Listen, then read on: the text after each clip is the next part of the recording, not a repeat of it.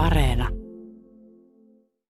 Keskellä Hailuodon keskustaa sijaitsee vanha punainen talo, jolla on hyvin pitkä historia. Me ollaan täällä talossa kulttuuritalo päiväkodin tuottajan Sanna Roukalan kanssa. Kerro Sanna, missä me nyt oikein ollaan?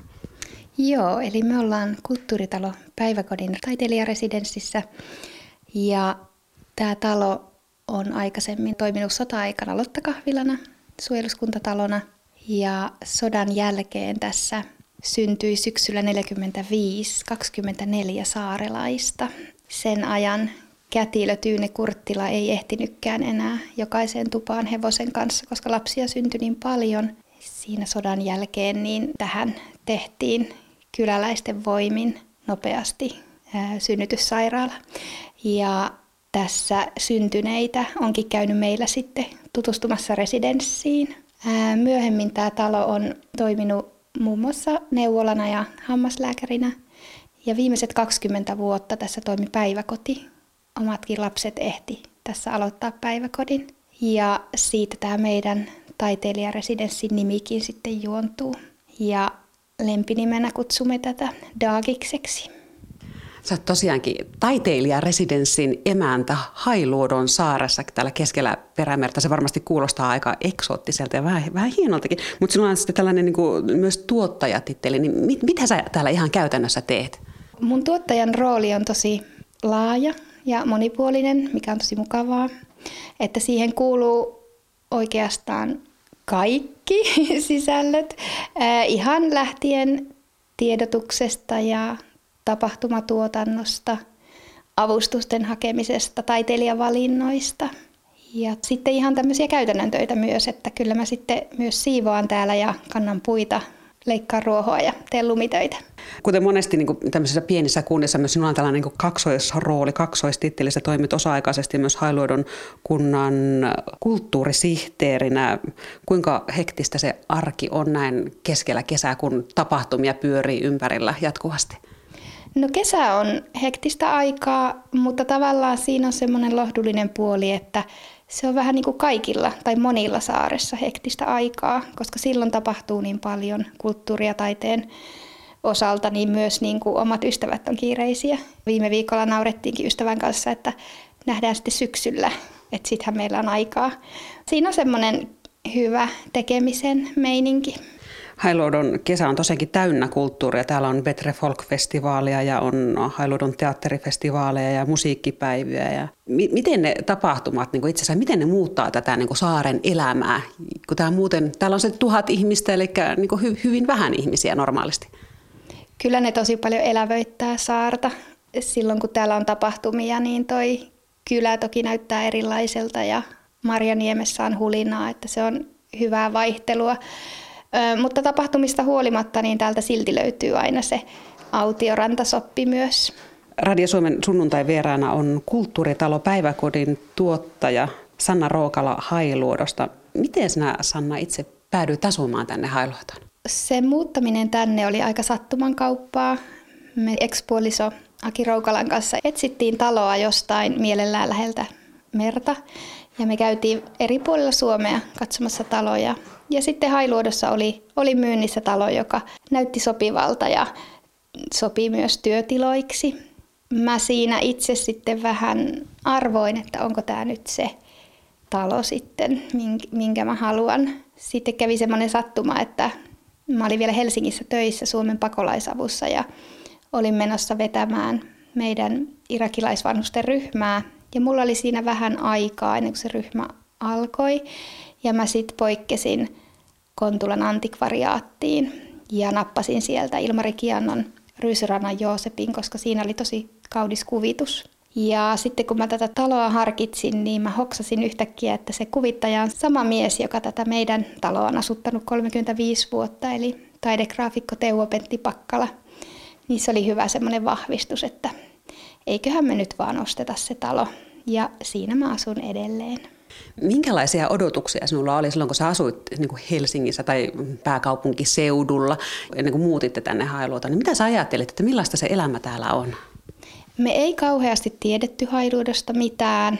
Me tultiin vähän niin kuin ikään kuin sokkona tänne ja me oletettiin, että täällä on lähinnä vain iäkkäitä. Ja heti sitten siinä ensimmäisellä viikolla me lähdettiin käymään paikallisessa ravintolassa. Täällä oli semmoinen viihtyisä ravintola siihen aikaan ja, ja tota, mentiin sinne sisään ja se oli ihan täynnä omanikäisiä ihmisiä. Ja he oli kauhean välittömiä ja istuttiin heidän kanssa ilta ja he antoi sitten, kirjoitti puhelinnumerot lapulle ja antoi mulle, että soita meille. Sitten mä mietin seuraavan päivänä, että no voiko sitä nyt vaan tolleen soitella. Ja en sitten soittanut, niin sitten illalla nämä nykyiset ystävät soitti mulle, että no, susta ei ole kuulunut mitään.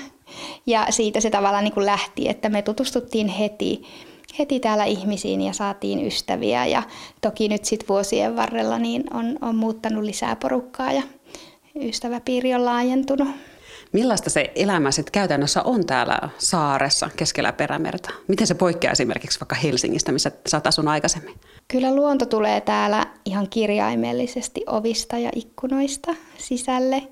Ihan hetki sitten ajoin kyykäärmettä kuistilta takaisin pellon reunaan ja keväällä ja syksyllä sisälle saakka koteihin kuuluu hanhien, joutsenten ja kurkien huudot. Ja nyt tänä kesänä, kun on leikannut ruohoa nelisen kertaa, niin joka ikinen kerta on nähnyt joko merikotkan tai haukan.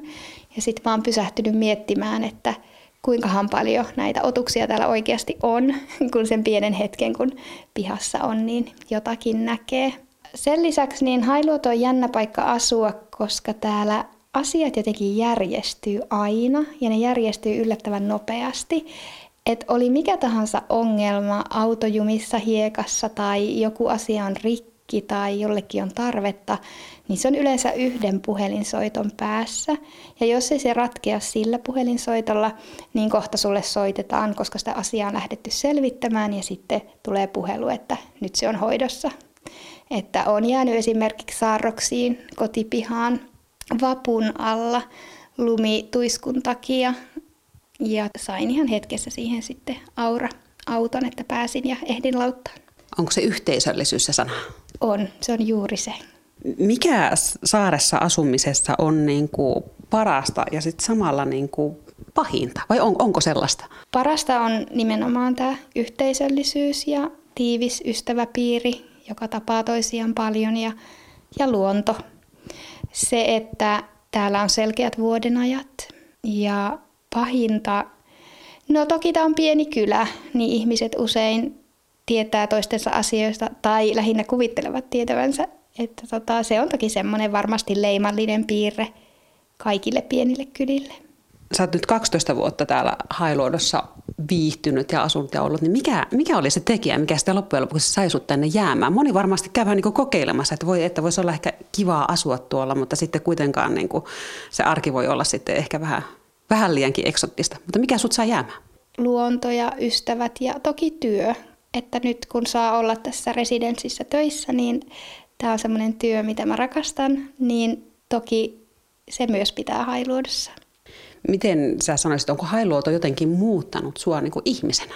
On se muuttanut. Se on varmasti kasvattanut ihmisenä ja tietyllä tavalla toi luonnon jatkuva läsnäolo tuo semmoista mielentyyneyttä – että meillä on tapana ystävien kanssa ja myös residenssivieraita viedään ympäri vuoden niin kauan kuin ei ole jäitä, niin tonne mereen uimaan. Ja siinä on ihan oma tunnelmansa, kun marraskuun pime, pimeillä menee otsalampujen kanssa tonne rannalle ja riisuu otsalamput ja huomaa linnunradan ja sitten käy makaamaan sinne jäiseen kuohuvaan mereen ja nousee sieltä pois, niin ne on aika maagisia hetkiä.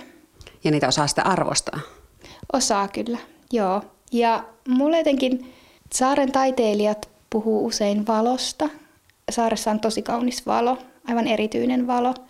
Mutta yhtä lailla mua kiehtoo pimeys. Ja siinä on jotain aivan ihanaa siinä marraskuun hiljaisuudessa ja pimeydessä. Että jos myöhään kävelee kotiin ja kylävalot loppuu tuossa kirkolla, niin sitten on semmoinen musta seinä, mihin sä sukellat. Ja sitten muutaman kerran laittaa silmät kiinni, niin näkee jotain. Tai sitten voi seurata sitä valkoista viivaa siinä tien reunassa. Mille esimerkiksi Helsinki näyttää nyt, kun sä oot niinku tottunut siihen elämään täällä, joka on niinku hyvin toisenlaista, ilman, ilman valosaastetta, ilman, ilman meteliä kaikkia. Miltä, miltä vanha kotikaupunki näyttää? Helsinki näyttää ihanalta. Se on nykyään paikka, jonka mä koen, että mä oon vähän kauempanakin, että mä voisin olla jossain Berliinissä. Sen näkee aika erilaisin silmin. On ihana istua jonnekin kahvilaa ja vaan kuunnella ja katsella ihmisiä. Ja mä jotenkin itse otan semmoisen ehkä semmoisen vanhan ajan Helsingin, että mä menen, mä menen ensimmäisenä junasta yleiseen saunaan tai Yrjönkadun uimahalliin ja sitten mä haahuilen Ateneumissa. Ja... Sä käyt aika paljon kuitenkin Helsingissä, että sä et niinku pelkästään ole tavallaan jumittunut tänne saareen. Joo, on se tosi tärkeää käydä myös muualla, mutta se, minkä olen huomannut ja ystävätkin on monesti puhuneet, että siinä on jotain ihanaa sitten kuitenkin, kun tulee reissulta ja on lautassa – niin siinä on joku semmoinen siirtymäriitti, että tuolla se meidän saari näkyy ja ihana palata. Että oikeastaan koskaan ei ole ollut semmoista oloa, että nyt ei jaksaisi palata saareen. Sunnuntai-vieraanamme on tosiaankin Hailuodon saaressa sijaitsevan kulttuuritalo Päiväkodin tuottaja Sanna Roukala. Voi sanoa myös samalla, että taiteilijaresidenssin emäntä. Me ollaan täällä teidän lähes sata vuotta vanhassa talossa, joka tosiaan on remontoitu. Täällä on hienoja tapetteja, täällä on vanhoja huonekaluja ja jotenkin hyvin er- erityinen tunnelma. Miten sinusta tuli tuottaja tähän taloon ja emäntä? Se oli oikeastaan ihan käytännön sanelemaa, että mun oma työhistoria oli, tota, mä työskentelin pakolaisten ja turvapaikkahakijoiden kanssa pitkään. Ja tein sitä vielä silloin, kun muutettiin tänne. Työskentelin Oulussa yksin maahan tulleiden nuorten kanssa. Mutta sitten kun syntyi lapset, niin mä aloin miettimään, että mä haluan tehdä töitä saaressa. Ja sitten Aki perusti Petrefolkin ja mä toki seurasin sitä ensin sivusta, kun lapset oli pieniä ja sitten otin siitä itse myös työroolia. Ja sitä kautta aloin miettimään, että tuottajan työ on tosi mielenkiintoinen. Ja sitten kun tehtiin päätös, että ostetaan tämä talo tai yhdistys hankkii tämän talon, niin sitten se oli sillä selvä, että mä alan tätä sitten tuottamaan. Niin Oulu on periaatteessa lähellä 50 kilometriä, mutta kun välissä on lauttamatka, niin mat- matkaan kuluukin sitten aikaa yllättävän paljon, että se ei ollut enää ilmeisesti vaihtoehto, että kävisi sitten päivittäin Oulussa. Ei se oikeastaan ollut, että, että sitten olisi ollut liian, liian pitkät päivät pienten lasten kanssa. Käytkö Oulussa kuinka usein? Tuleeko käytyä vielä? Aika vähän. Kerran viikossa ja yleensä se liittyy lasten harrastuksiin. Millaisia vieraita teillä täällä päiväkodissa Daakiksessa käy? Meillä käy hyvin monelta taiteen alalta vieraita. Suurin käyttäjäryhmä meillä on ihan alusta saakka ollut muusikot ja kirjailijat. Ja muusikoille meillä onkin tässä maailman pienin äänitystudio, joka on omatoimessa käytössä sitten residenssijaksolla. Mutta me ollaan haluttu olla avoinna mahdollisimman laajalle käyttäjäjoukolle ja meillä on taiteilijoita hyvin monelta muultakin eri alalta ja luovan alan tekijöitä. Meillä on ollut kuvittajia, valokuvaajia, graafikoita, toimittajia, tutkijoita muun muassa. Paljonko teillä vuosittain käy täällä vieraita? Meillä on siinä mielessä vähän poikkeuksellinen residenssi, että me ollaan lyhytaikainen residenssi. Meille voi tulla ihan vain viikoksikin työskentelemään. Ja sehän tietenkin tarkoittaa sitä, että ne kävijämäärät on aika suuria. Että viime vuonna meillä kävi noin 80 vierasta ja tänä vuonna odotetaan saman verran. Jos joku taiteilija nyt kuuntelee, että voi vitsi, että mä haluaisin tonne mennä työskentelemään, niin miten tänne pääsee? Meillä on jatkuva haku ja se tarkoittaa sitä, että kun meille lähettää CVn ja lyhyen suunnitelman siitä, että mitä aikoo residenssijaksolla tehdä, niin me täällä katsotaan ne läpi ja sitten tehdään valinnat sen mukaan. Millaista se on niin selata hakemuksia ja, ja, ja miettiä, että minkälainen taiteilija tänne voisi tulla? No se on toki mielenkiintoista tästä aina miettiä, että, että tota, mitä, täällä sitten, mitä kaikkea täällä syntyy. Ja toki, koska suurin osa on lyhyen aikaa viikosta kahteen, niin, niin se mitä täällä syntyy ei ole useinkaan mikään kokonainen teos, mutta se voi olla tärkeä osa vaikka romaanin valmistumista, viimeistelyä tai näyttelyn suunnittelua tai kappaleita. Pystyykö sinä nimeämään esimerkiksi jotakin, mitä, mitä täällä Hailuodossa on niin kuin vaikka osittain tehty? laulaja ja lauluntekijä Samuli Putro ainakin kirjoitti täällä levyn. Millaisia tapahtumia te sitten järjestätte täällä? Tämä ei ole pelkästään taiteilijaresidenssi, vaan te järjestätte myös tapahtumia. Joo, meidän tapahtumatuotannossa ajatus on ollut aika paljon sama, mikä Akilla on ollut Petrefolkissa, että viedään kulttuuria sinne, missä sitä ei ole totuttu näkemään, tai viedään kulttuuria ja veikeitä tapahtumia syrjäseudulle. Me järjestetään täällä talolla semmoisia pienimuotoisia tapahtumia, ja meillä on esimerkiksi ollut semmoinen kulttuurisaunakonsepti, jossa mä haastattelen meidän residenssivierasta tai hän kertoo työstään ja sitten on yleinen saunavuoro sen jälkeen ja siinä on ajatus ollut, että, että voi tulla matalalla kynnyksellä kulttuuritapahtumaan. Se on yksi esimerkki. Sitten meillä on ollut säästettyä joogaa, jossa on laulaja laulamassa ja ihmiset joogaa sitten ollut tuopin kanssa, koska me on järjestetty sitä yhteistyössä Hailuodon Panimon kanssa. Meillä sellainen vakiintunut toimintamalli on leirit. Meillä on vuosittain Kosmos Kustantamon kanssa kirjoittajaleiri ja sitten meillä on laula- ja lauluntekijöille biisileiri. Ja Kosmoksen kanssa yhteistyö on ollut tosi ihanaa. Ja tarkoitus on löytää uusia kirjallisia ääniä. Ja molemmilta leireiltä onkin syntynyt sitten kustannussopimuksia niin tämä, tällainen niin taiteilijaleirit, niin ne ei ole täällä uutta, että näitä on ollut täällä aikaisemminkin niin kuin hyvin, hyvin pitkä aikaa. Joo, me saatiin itse asiassa näihin leireihin inspiraatio nimenomaan Hailuodon alkuperäistä leireistä, eli 70-luvulla kuvataiteilija Marjatta Hanhioki ja Markku Keränen ystävineen, jotka muuten työskentelee täällä aina kesäisin nytkin, niin he alkoi pitämään tuossa Ojakylän vanhalla koululla ja Marjaniemessä kuvataidenleirejä. Ja ne oli hyvin intensiivisiä. Leiriläiset asuviikon tässä talossa yhdessä ohjaajien kanssa ja siellä oli erilaista taidetta kuvanveistosta grafiikkaan ja maalaukseen. Ja se viikon leiri päättyi siihen, että he piti aina näyttelyn sitten syntyneistä teoksista. Ja se tarkoittaa sitä, että täällä aika monella kyläläisellä roikkuu seinillä merkittäviäkin teoksia, koska moni näistä oppilaista oli, oli kuvataiteilijoita, jotka sitten myöhemmin menestyi urallaan. Esimerkiksi hailuotolaista taiteilijoista kuvataiteilija Anni Rapinoja ja Lauri Rankkaa molemmat aikoinaan osallistunut näille taideleireille. Voiko sanoa, että hailuotolaiset olisivat jotenkin erityisen niin kuin kulttuurellia väkeä? Vaikea kysymys. En, en tiedä, voiko ihan niin sanoa, mutta on täällä ainakin väkeä, joka rakastaa kulttuuria ja, ja se oma porukka, joka, joka tota, haluaa myös toteuttaa kulttuuria. Ja meillä on tosi paljon upeita taiteilijoita saaressa.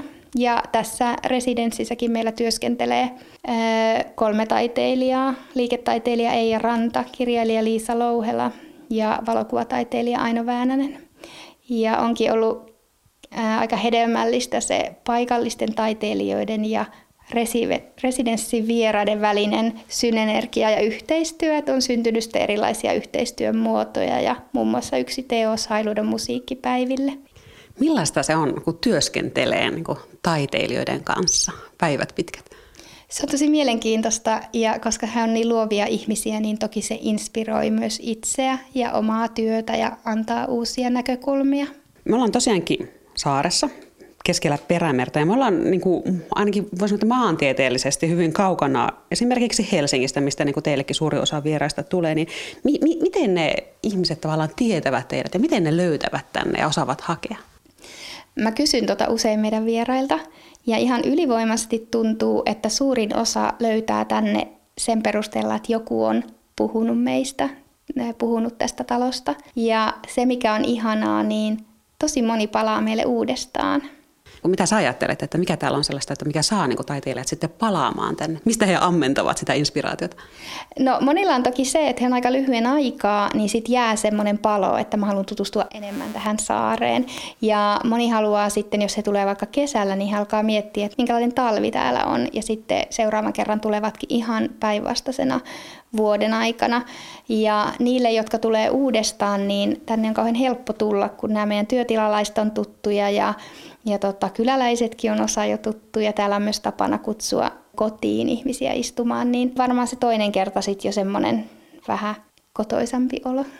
Niin Hailuothan on hyvin vahvasti tällainen niin kuin kesäkohde, joka vetää varsinkin turisteja kesäaikaan. Ja mitä lämpimämpi sää, niin sitä pitemmät lauttajonot tuolla ovat. Mutta miten sinä itse näet, niin kuin, haluaisitko sinä esimerkiksi tänne niin kuin enemmän sitä toimintaa myös talvella? Joo, kyllä mä molemmissa työrooleissani sekä tuottajana että sitten kunnan kulttuuripuolella, niin mulla on jatkuvasti ajatus, että täytyy enemmän tehdä ja saada tapahtumia talvikaudelle ja, ja toki tota, niin tehdäänkin, että esimerkiksi lasten kuvataideviikon suunnittelin ja sijoitin sit nimenomaan marraskuulle ja tähän kulttuuritalolle on myös suunnitteilla sekä eri toimintaa että sitten tämmöinen huonekonserttisarja niin juuri pimeään aikaan.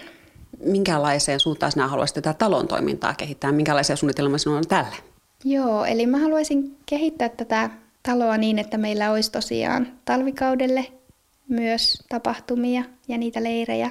Meillä on tässä käynnistymässä myös kriisiresidenssitoiminta ja toiveena on, että saadaan se hyvin käyntiin ja löydetään tähän taiteilija, joka tota, tässä kohtaa tarvitsee rauhallista työskentelypaikkaa. Mitä kriisiresidenssi käytännössä tarkoittaa? kriisiresidenssi on suunnattu esimerkiksi ukrainalaisille taiteilijoille, mutta kelle tahansa turvapaikanhakijalle, joka on tilanteessa, että on työskentelypaikkaa vaille ja me uskotaan, että Hailuoto kylänä on, on tota rauhallinen paikka tulla ja koska täällä on yhteisöllistä, niin, niin tänne ehkä, vaikka ei olisi kielitaitoakaan, niin hyvin kyllä sitten pääsee joukkoon mukaan. Mistä ajatus tuohon kriisiresidenssi on syntynyt? Se on oikeastaan tullut nyt oman työn, aiemman työn kautta. Ja silloin kun me tätä taloa peruskorjattiin, niin meillä jo silloin oli yhteistyötä SPRn Salamatiimin kanssa ja meillä oli tässä irakilaisia turvapaikanhakijoita talkoolaisina ja osa heistä sitten työllistyikin Hailuotoon. Että tavallaan mä oon halunnut aina, tai en ole koskaan halunnut luopua työskentelystä turvapaikanhakijoiden ja pakolaisten kanssa ja mä oon vaan miettinyt erilaisia keinoja, että miten se onnistuu.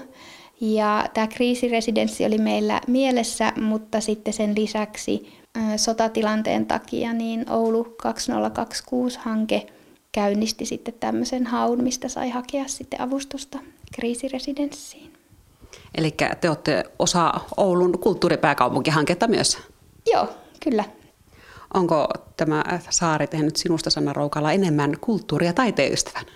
No, mä oon aina rakastanut kulttuuria, mutta on se muuttanut sen, että kulttuuri on nykyään myös oma työ. Me ollaan saaressa, joka sijaitsee täällä aika kaukana niin kuin kulkuyhteyksien päässä. Tänne tullaan lautalla. Talvella on päässyt jäätietä pitkin, jos on ollut tavallaan niin kuin hyvä talvi, kunnon pakkastalvi, että tie on pystytty tehdä. Mutta sitten se, mikä täällä on ikuisuusaihe, on puuttanut jo vuosikausia, on, on silta. Ja se ehkä on tulevaisuudessa toteutumassa, niin mitä, mitä sinä ajattelet sillasta? Mä itse pärjäisin hyvin ilman siltaa, mutta se päätös on tehty ja mä ajattelen niin, että sen kanssa sitten eletään, mutta mä to- kovasti toivon, että se silta ei veisi tätä saaren uniikkiutta pois. Millä tavalla sä esimerkiksi henkilökohtaisesti joudut muuttamaan tottumuksiasi siitä, että jos silta tulee ja, ja se tuo lisää ihmisiä tänne? Täytyy varmaan ensimmäistä kertaa ottaa avain käyttöön 12 vuoden jälkeen ja ehkä lukita joskus ovi.